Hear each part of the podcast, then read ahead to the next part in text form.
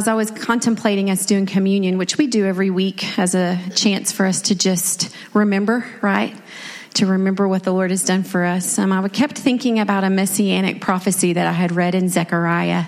And um, the prophet Zechariah was specifically writing to the remnant of Israel, and there are actually quite a few messianic prophecies in here. And it's something so good to remember that as we celebrate Christmas as Gentiles, right, we're celebrating the birth of the Jewish king who came to reconcile us to, to God. And we celebrate that, and rightfully so. It's something we should celebrate and commemorate um, in our lives on a daily, in a daily way, right? Not just at Christmas, but that, that God came and he sent his son. And I kept thinking about how this was really a fulfillment of thousands of years of prophecy that um, that the people of Israel, the nation of Israel, had been looking forward to.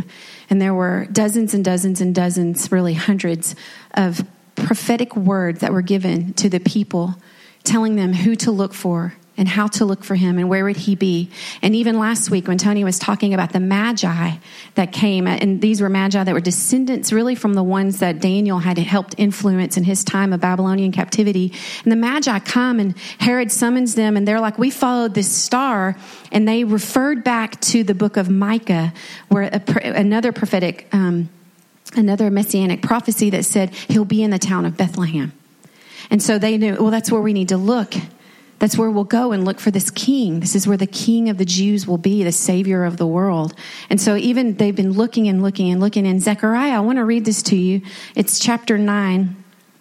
And it's a messianic prophecy about the Messiah who is going to come. And it says this Rejoice, O people of Zion. Shout and triumph, O people of Jerusalem. Look, your king is coming to you.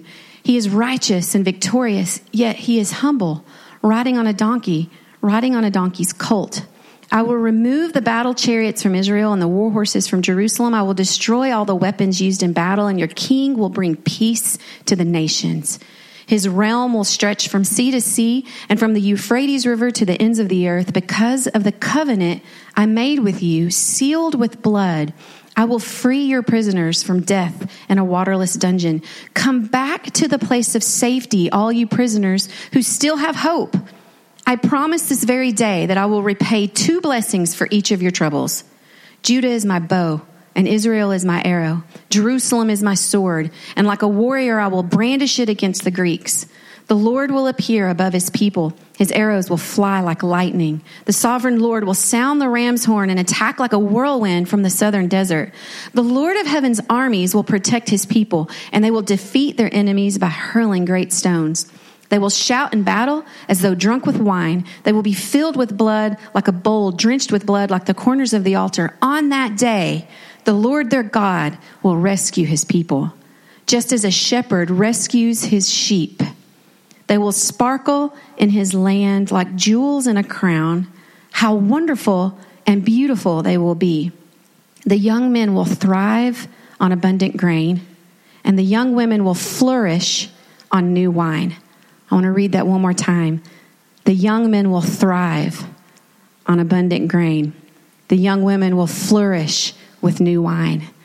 Beautiful imagery and actual symbolism of what was going to happen of a baby that was going to be in Bethlehem. Bethlehem, the house of bread, is that, that town. It's the name of that town, literally translated. And the bread of life would be born there. And bread is hugely symbolic. Jesus came and we celebrate that, but what the Jews were celebrating was the prophetic fulfillment of the Savior of the world to come. And Jesus came and he fulfilled what the Israelites had been celebrating for almost 2,000 years. These feasts that commemorated, that were built around bread, all of them. There was bread, grain, wine, symbolic of that. And it, Jesus himself said, I didn't come to abolish any of that. I came actually to fulfill it. So his birth was a fulfillment, but it was actually looking ahead. You guys know we don't have a whole lot of information on his first 30 years, right? We have his birth. We've got a little 12 year, when he was a 12 year old, you know, eh, away from his parents. Remember, they lost him and he was in the temple doing his father's, in his father's house doing his father's business. You remember that? And then we fast forward to a 30 year old man and three and a half years, he fulfills the prophetic timeline of the feast, he became our Passover lamb. He was our unleavened bread. He was the first fruits. Those were bread offerings that were offered up to the Lord. And then 50 days later, the Holy Spirit came and fulfilled Pentecost. And then the church age began. And that's where you and I, that's where we are right now. And we're awaiting the second advent of the Messiah. He came the first time as a suffering servant, said humble, and he rode in on a donkey. But the next time he comes and what we're looking towards is his second coming when he comes as the victorious king, and as I just read. And Paul had a lot to say about that. We can read it in the in the um, Gospels, the account of that last Passover supper. But Paul had a word to the Corinthians about the communion, about the communion meal, and he says to them, "I'm going to pass on to you what I received from the Lord Himself."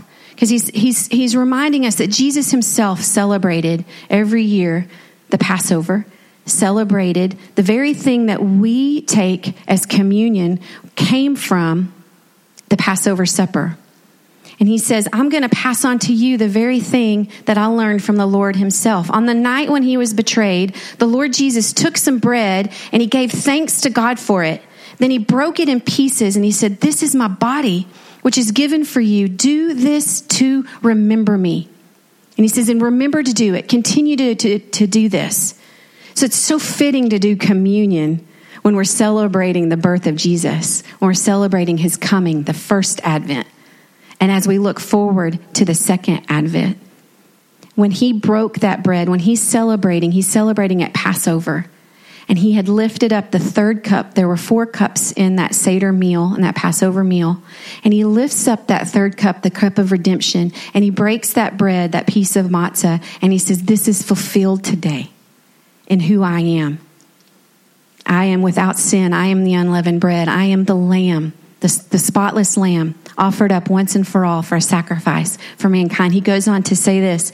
He said, In the same way, he took the cup of wine after supper, saying, This cup is the new covenant between God and his people, an agreement confirmed with my blood. Do this to remember me as often as you drink it. For every time you eat this bread and drink this cup, you are announcing the Lord's death until he comes again. Every time we do communion, every time we remember and we obey the Lord and we remember to get, do communion, we're not just celebrating that he came as a baby, but we're looking to him coming as the victorious king. What a reason to celebrate. We get we can get so caught up in the little baby Jesus and forget what he came to do, what he came to fulfill.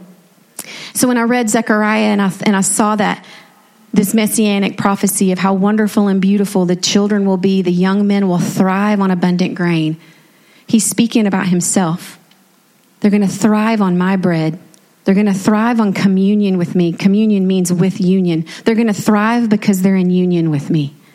They're going to eat my bread, and I will be with them, the bread of the presence, and I will be a part of them. And that says the young women will flourish on new wine. That's his blood, that we will flourish. And that's the gift that he gives us. I'm going to have you guys stand, and we're going to get ready to take communion. And I thought about how the gift of Christmas, right, the gift that he gave us was himself when he came, it even says in Hebrews 12 that for the joy set before him, he endured the, the shame and the scorning of the cross. He had something that he set before us, before him, and it was us. It was the joy that was set before him that he would be able to reconcile through this new covenant of his body and his blood, reconcile us back to him. What a gift that he gave us. And the gift that he gives is that we would thrive and that we would flourish and being a part of him and being a part of his, his body, being cleansed by his blood. What a gift that he has given us this year. I hope that 2018, as we start looking, we're a week away from that. Isn't that crazy to think 2018? That it will be marked with those words thriving and flourishing because of your communion with the Lord, because of what he's done for us. So let's pray And we're going to come forward. We have two um, stations. And what I'm going to ask you to do, just so that it can be orderly, if you'll come down this this aisle, side aisle, to this one, and then this side aisle here, and then file back through the middle to get back to your seats because we have people with kids and, and wheelchairs and stuff that need to get through. And um, break off a piece of the of the bread and you can put dip it in the wine and then maybe return back to your seat to take it with with a friend or family member okay?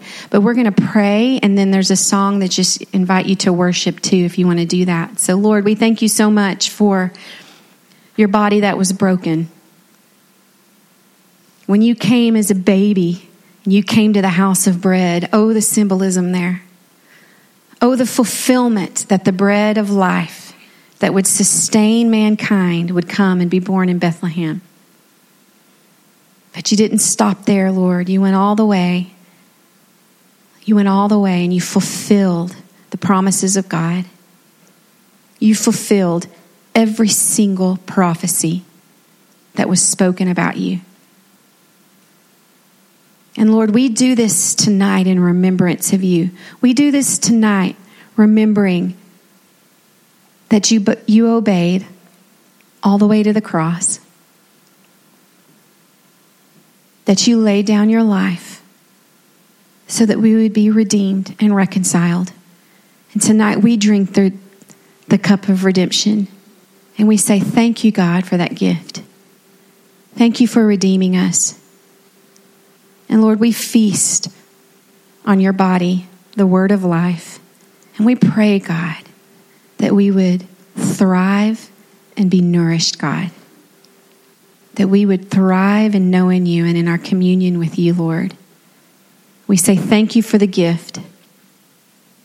We celebrate you, your life, and the prophetic fulfillment of your word. And God, we say we look forward to your second coming. We look forward to your kingdom coming on earth as it is in heaven, Lord. You are our King. We celebrate our King tonight in Jesus' name. Amen.